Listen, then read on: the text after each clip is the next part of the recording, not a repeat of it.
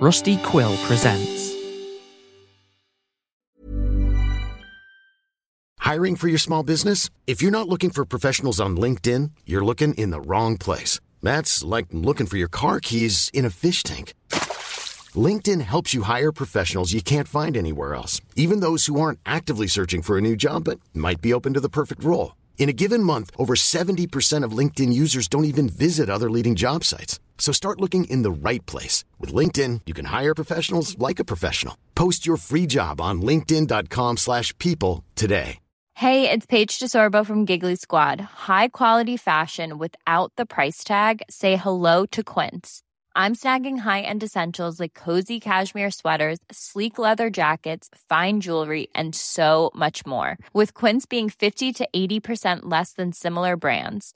And they partner with factories that prioritize safe, ethical, and responsible manufacturing. I love that. Luxury quality within reach. Go to quince.com slash style to get free shipping and 365 day returns on your next order. Quince.com slash style.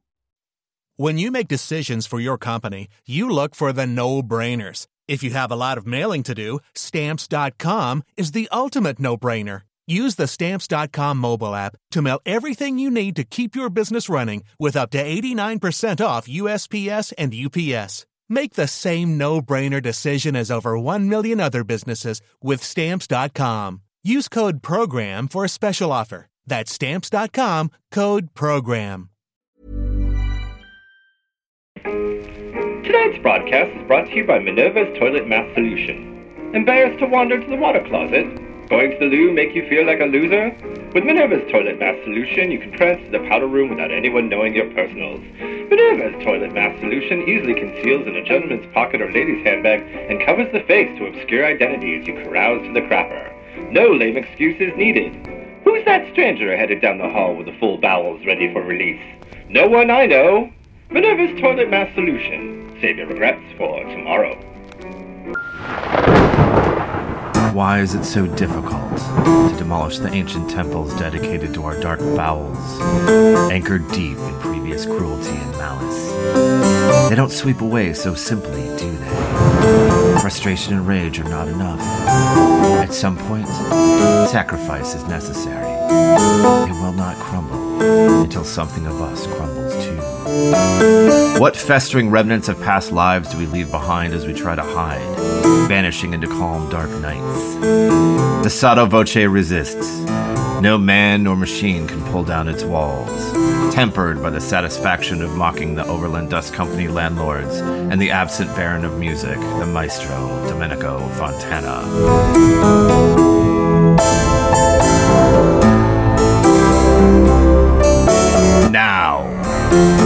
Return to the Dark House of Whispers for an aria and then our finale. Let this be our final moments in this cursed home as we return to the Sotto Voce.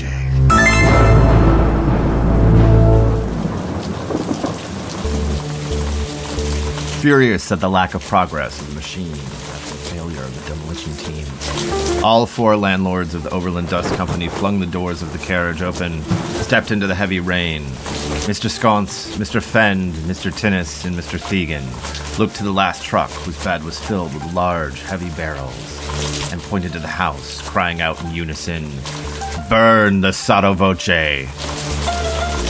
Barrels of kerosene were rolled off the back of the truck. Cans were filled and doused soaking through the lawn. A few of the men gathered their empty bottles and ripped rags and made makeshift firebombs to light and throw at the walls of the house. The foreman lit torches. Mr. Sconce took a torch himself and, with fury in his eyes, threw it on the grass, igniting the brilliant snaking fire line up to the house, fighting against the rain. It erupted in an orange and blue pool flame around the house and teased up its walls, threatening to consume everything and everyone in it. Locked in the attic, four children Temperance and Antigone Fulcrum, Maisie Myers, and Enoch Green had just escaped the claws of the three fiendish brothers. They'd been chased up from the kitchen and headed for the attic in the hopes they would find a window to escape out into the rain.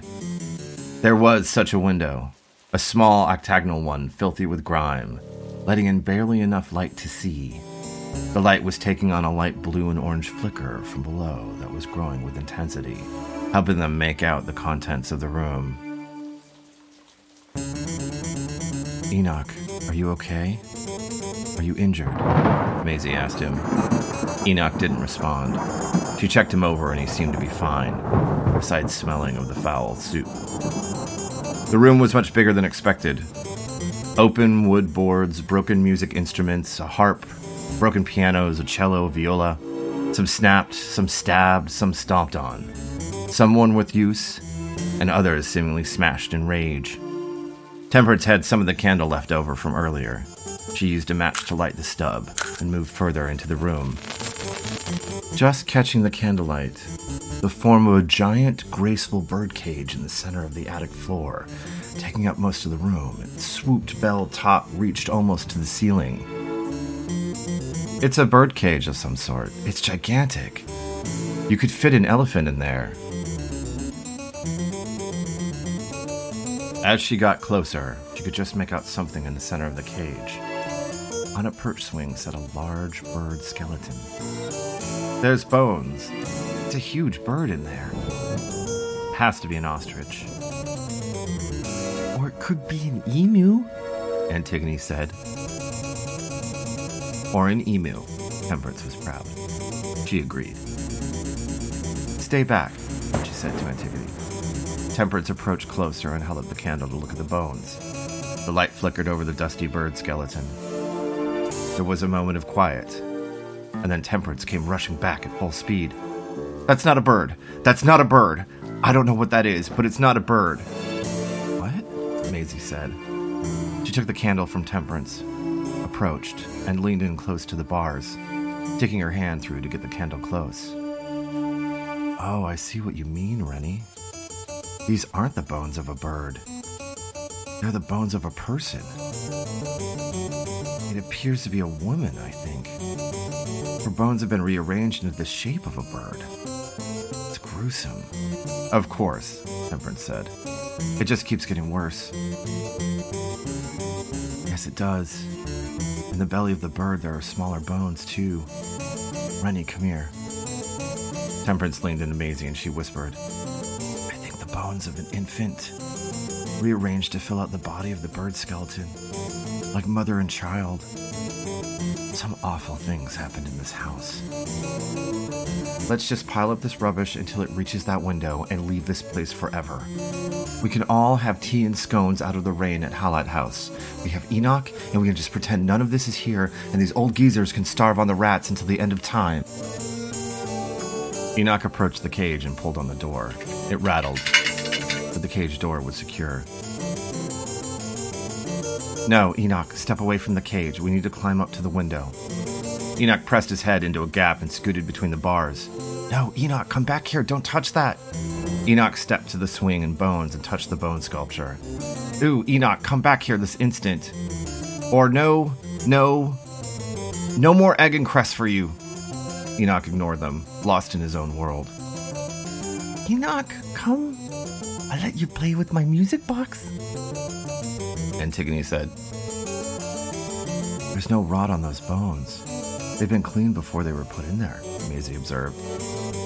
Enoch stuck his finger in the hollow of the main bar of the swing, wiggled it around a bit, and then slowly slid out a tight rolled piece of parchment that had been hidden in there. He cautiously handed the paper to Maisie and scooted back away from the bars. Thank you, Enoch, but please come out of there. Maisie unrolled the paper and held it to the candlelight. It's a letter that someone hid in the swing. Enough! Maisie, enough! We don't have to do this and waste time while they found some way to knock down that door. It doesn't matter. Let's just climb out of here before one of us is actually hurt or worse. Rennie, kind of knew where Enoch was. I had to come here anyway, and I didn't want to do it alone, especially without Fitz. I have to know what happened here for the DOC. The Grahams want to know. If this paper is a piece of the puzzle, then I need it. You knew where Enoch was? Temperance said with gritted teeth. I didn't know he was going to come here tonight. I had to come on my own anyway. Grahams asked me to. I was on my way when I stopped in to see you. Normally it's just me and Fitz, but without him especially, I needed your help. I need to read this. You dragged me and Antigone into harm's way because you didn't want to be alone? Read your little note, and then we drag ourselves up to that window and crawl out of here, and then never speak to me again, Maisie Myers. Maisie didn't say anything more. She just started to read the letter. I want to tell you about my first and only love. My name is Katerina Fontana, and it's a fair guess that you've never heard my name. I don't know who you are, but this is my letter to you. I don't have a diary, so this will have to suffice as my one and only entry. I want to tell you, tell anyone really, about my first and only love. I am the daughter of the maestro Domenico Fontana and sister to my three brothers, Giuseppe, Alessandro, and Vincenzo. I am not allowed to say or write my mother's name for fear of reprisal, even now, even when I literally have nothing left to be taken from me. I was conceived in the joy of my father's success, not long after building this house for my mother and eldest brother Vincenzo. We were born in rapid sequence, almost directly one after the other, with me being the last of the four. Flush with money and wine and inspiration, my parents expanded the family as quickly as possible. And the house was filled with music. My brothers all prodigies from early on. Giuseppe a master violin, Alessandro a pianist, and Vincenzo had the sweetest voice of a siren. Had no ear for music and was not regarded much by my father. He busy writing new operas for the Palace Theater, fostering my brother's musical talents. Around the time I was just finishing my studies, the tuner and his assistant visited to attend to the house pianos. As they left our home, the assistant Ramon returned to gather a forgotten tool. I met him at the door, and he smiled at me with a clever smirk, daubing his flat cap on his head and brushing some of his auburn hair out of his eyes. My heart fluttered, and I blushed. Father pulled me away from the door, slammed it shut, and scolded Ramon. That would be the last time I would ever be allowed near the front door of our home. One night, just before bed, I was carrying a lamp up the stairs and looked out a window on the landing. I saw Ramon outside in the bushes, waving his cap at me. I smiled and pointed him down to the salon window near the rose bushes. I slipped out the side door and greeted him. He had a small handmade music box he'd crafted in his apprenticeship, and he played it for me. He asked me my name. I did not know my mother watched me, but I was able to hide the music box before she locked me in my room. That would be the last time I was allowed on the first floor of our home ever again. Three nights without supper, and I learned that my father received news that his mother had passed. We had never heard of her, but father was despondent and withdrew. I was released, but it was no better in the rooms of our home. My father grew increasingly erratic. The walls of the house started to ooze a black ochre jelly that smelled of the sea and rot. My father started yelling, screaming odd things, throwing things. He grew frustrated, his work losing any craft or elegance. Whatever he was making, this new effort, this new opera, required voices so high that the city's talent could not match the notes in their auditions. There was no one to send away for. And so, in his increasing madness, he took it upon himself to create the voices he needed. Late one night, my father cornered Giuseppe. He took him into the study and fed him sweet wine until Giuseppe couldn't speak or stand, and then tying him down, sawed with a kitchen blade and removed his charms and created his first castrato soprano. After that evening, Alessandro hid all of the sharp items in the house. Not wanting to create such a mess, and knowing the other two boys feared what was coming, He overpowered Alessandro and tied him up in the basement and used piano wire to tie off his charms until they expired after several days from atrophy, creating his second castrato. Vincenzo, my eldest brother, no matter how beautiful his alto singing, quickly grew jealous of the attention and fawning our father gave to the two other brothers and their perfectly pitched singing voices. And so Vincenzo self gelded alone in his bed. But it was too late. Vincenzo was too old and had already started into manhood. All he managed to do was ruin his bed sheets and enrage father. My father, now called the Mad Maestro, rejected him, and the four of them slowly went mad together. My father disappeared completely after a performance at the Palace Theater. Rumors had spread about what he had done to his sons, and the crowd jeered at him the opening night of the performance. My mother was gone before morning, my father sat drunk in his study for one week. Whispering to himself in sharp, livid tones. And then he was gone too.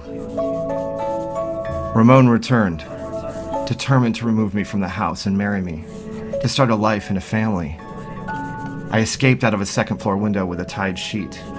We married in secret and had two nights together. Two nights before my brothers accosted us. They killed the piano tuner, bludgeoned Ramon with a hammer, and dragged me back to the house. The centerpiece of my father's failed show, a giant birdcage, had been removed from the Palace Theater and reassembled in our attic. And that's where they locked me away. They spread newspapers along the floor, brought bowls of gruel, ends of bread, and stems and husks of vegetables for me to eat. I lay in that cage for longer than I know. I do not know what happened to Ramon but my belly swelled with our first child while I was in that cage. Malnourished, I gave birth to our daughter Aloysia, a name we had spoken of even in our short time together. She was everything, and I promised myself we would get out of this house so she could one day meet her father. For a day, they let my cage door open by accident, and I climbed to the small window I have here in the attic. Could see the park and the pond and the people from my window. I showed Aloysia the sky and the ducks. I naively looked for Ramon, pretending to see him in the crowd. Pretended a moment it was us strolling along down at the pond edge. The next day, my brothers discovered their mistake and never left it unlocked again. They were unkempt and their eyes vacant. They stopped speaking in words and relied more on grunts and shrill shrieks. They took Aloysia. I could hear her screams through the floorboards, and then then I think they stopped. But I'm not sure. I think I could still hear them, in me, even if not in my ears. I grew weaker and the food scraps became less and less. I think my brothers ran out of food themselves. Where's Aloysia? I can only hope they gave her away to some other family with a pantry bursting with food and a house of warmth and music, like those lovely days we once had. And so it was here that I bore my child, and she lay in my arms and cried, and I had nothing to give her, and they stole her away. I lasted just long enough to see it, and then write this for the last of an old inkwell and feather. So I want to know darkness from that nothing place beyond the horizon inked with that barren ship to infect my father's heart? What rage burned within him? What monstrosity removed the tenders from my brothers? Why mustn't I leave? What is so dangerous about my love, about my child, about my freedom? Why must it all be locked away? Everyone has forgotten my name, and I will perish never having existed. Was I laughing or crying in this cage? I cannot tell anymore. I don't know who you are, if anyone will ever really read this. The black ochre seeped into the attic, and it now speaks to me. The way it spoke to my father. It calls to me to someplace far away, past the horizon, into the dark. It turns pain to poison. At first I resisted, but its music became sweet. The only thing that would drown out the cries of Aloysia.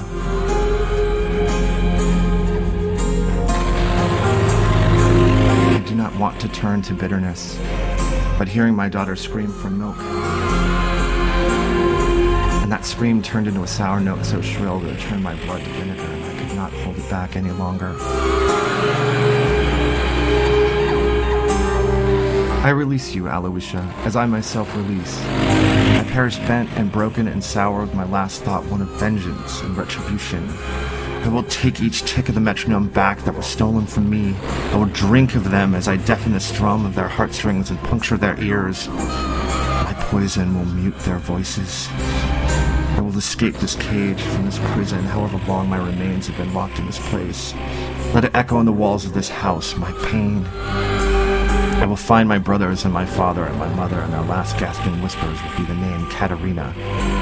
I will pull these boards down, transforming this house into a pile of nothing, and then myself away to that distant dark horizon, into the cold nothing from whence this dark ship came. And death, Katerina Fontana.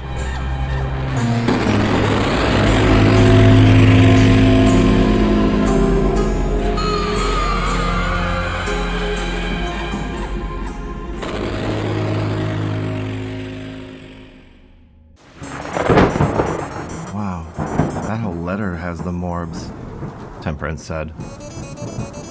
I was right. They are brothers, Maisie said. Guess they don't have any avocados. Ugh. Temperance said. This must be the sister. They're so twisted that they arranged the bones of her and her daughter into the skeletal bird sculpture. They must have been locked in this house all this time, feeding on bugs and rodents, losing their minds. I've been hearing you scream in the walls, Katerina. It's so sad, said Antigone. Okay, Maisie, will that satisfy the grams? Can we leave now? Temperance tried to drag a chunk of wood under the window to start building a pile to reach it. The orange and blue flicker in the window brightened. Something is going on outside, Maisie observed. A crash at the door of the attic. The three Castrati brothers slammed a bench into the door, trying to ram it down. Quickly, everyone, let's pile up broken instruments to reach that window. What about Enoch? Enoch, we don't have time for this. Crawl out of there, the way you came in, and let's go. Maisie and Temperance threw broken bits on the pile as it reached higher up the wall towards the window. Enoch pushed his head back into the bars but got wedged in sideways, struggled to pull himself through. Antigone tried to help him, grabbed at his collar and yanked to get his head between the bars. But Enoch pulled away and moved away from the bars back into the cage. The door started pushing away from its hinges and the latch strained as the castrati attacked the door over and over again with the heavy bench. Antigone decided to go in after him and slip between the bars. Even though she was terrified, she was trying to be brave and calmly coax him out of the birdcage and offered her hand. Come on, Enoch. We can go over here and climb up, she said. The three Castrati brothers burst into the room, tossing the bench to the side and bearing down on the girls. Enoch spooked and ran past Antigone, knocking her over and hitting the music box out of her hands, and it tumbled to the floor of the cage. Antigone reached for it, but the music box popped open. The little glass container dropped out of the box and shattered, and Antigone froze. A dark venom soaked out of the petrified heart in the glass pieces. The venom reached for her, kissing her fingers and pouring across her skin, up her arm in streams, and absorbed into Antigone's chest. Temperance and Maisie began to climb the rickety pile up to the window. They'd seen Enoch emerge from the cage and thought that Antigone was with them. What they didn't see was that Katerina's bird skeleton cracked at the joints and fell to the floor of the cage, the cage bars loosening at the bell and pulled away as it came apart. Little Antigone stood up taller, with a vicious look in her eye. Castrati froze. Vincenzo noticed her first, and then the others. They knew that look, knew who possessed it. A cacophony slowly built as little Antigone's eyes glossed over, her form darkening in the flicker of the increasing light from the window. The flames outside grew higher as Antigone left them, seemed to levitate, as the black ochre from the house board seeped upwards into the room, smelling of sea and rot.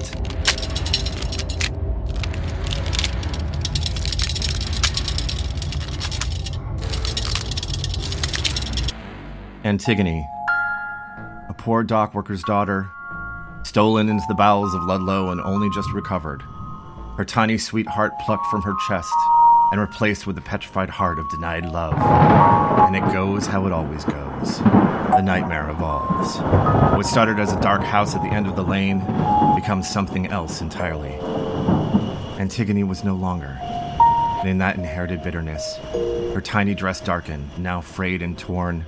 The cage bars fell among the sculpted bones of Katerina and Aloysia Fontana. As Antigone's lips darkened and her eyes slicked over a milky white to match her brother's, little Antigone ceased to be. And born before us, the Sotto Witch. Her discordant notes strum frayed strings of tendon and sinew across the city. Our beloved gone, taken from us. Fading music. The smashed instruments came to life. An orchestra of broken orphans calling for mother, shattered violins and pianos, timpani and horns, the piano wires screeching out and slithering across the floor to garrot and bind the Castrati brothers, strung up like three bellicose puppets, uncontrollably kicking their legs. The cacophonous shriek continued. Temperance, Enoch, and Maisie covered their ears. Maisie bled from her ears, phased with migraines, barely able to think. They tumbled down the stack and onto the floor in unbearable pain. Antigone, Temperance screamed, trying to get to her feet, to get to where she couldn't stand. The whole house shook with a deep vibration, pulling the boards apart at the seams. Maisie crawled to Temperance and grabbed her arm. Rennie, the bracelet.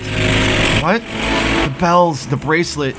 You have to stop her or she'll kill us. It's not Antigone anymore, it's Katerina. No, Maisie, I can't hurt her. Look, she's in pain. We have to.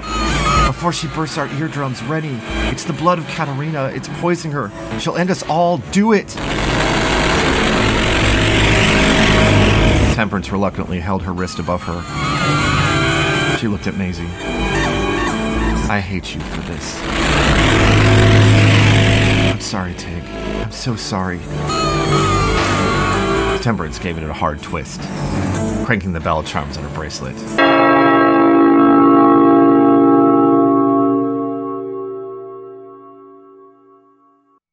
The sotto voce collapsed around them, the castrati lost in the rubble.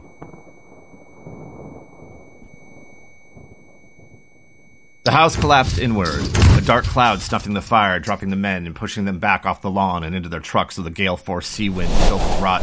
Black smoke consumed the landlords. Until the park was consumed with a deafening silence. The legend evolves again. A ghost ship named the Sotto Voce, an opera named the Mare Nostrum, a whispering house hiding a forgotten girl. The legend does not remain still, and we give those whispers a name. The Sotto Voce was no more, and the perils of the Sotto Witch now released upon the city. I warned of no light, and I have none to give. We have only our aftermath left.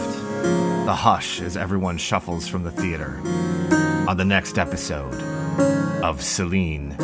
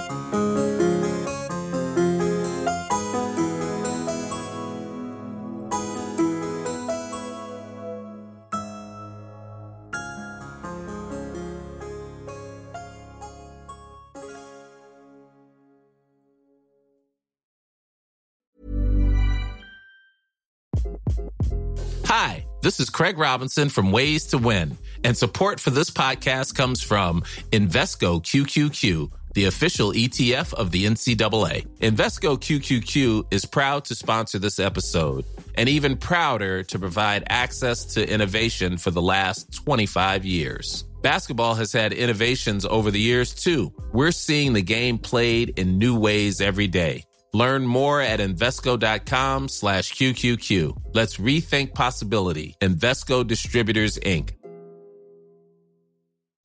When you make decisions for your company, you look for the no-brainers. If you have a lot of mailing to do, Stamps.com is the ultimate no-brainer. Use the Stamps.com mobile app to mail everything you need to keep your business running with up to 89% off USPS and UPS. Make the same no-brainer decision as over 1 million other businesses with Stamps.com. Use code PROGRAM for a special offer. That's Stamps.com, code PROGRAM.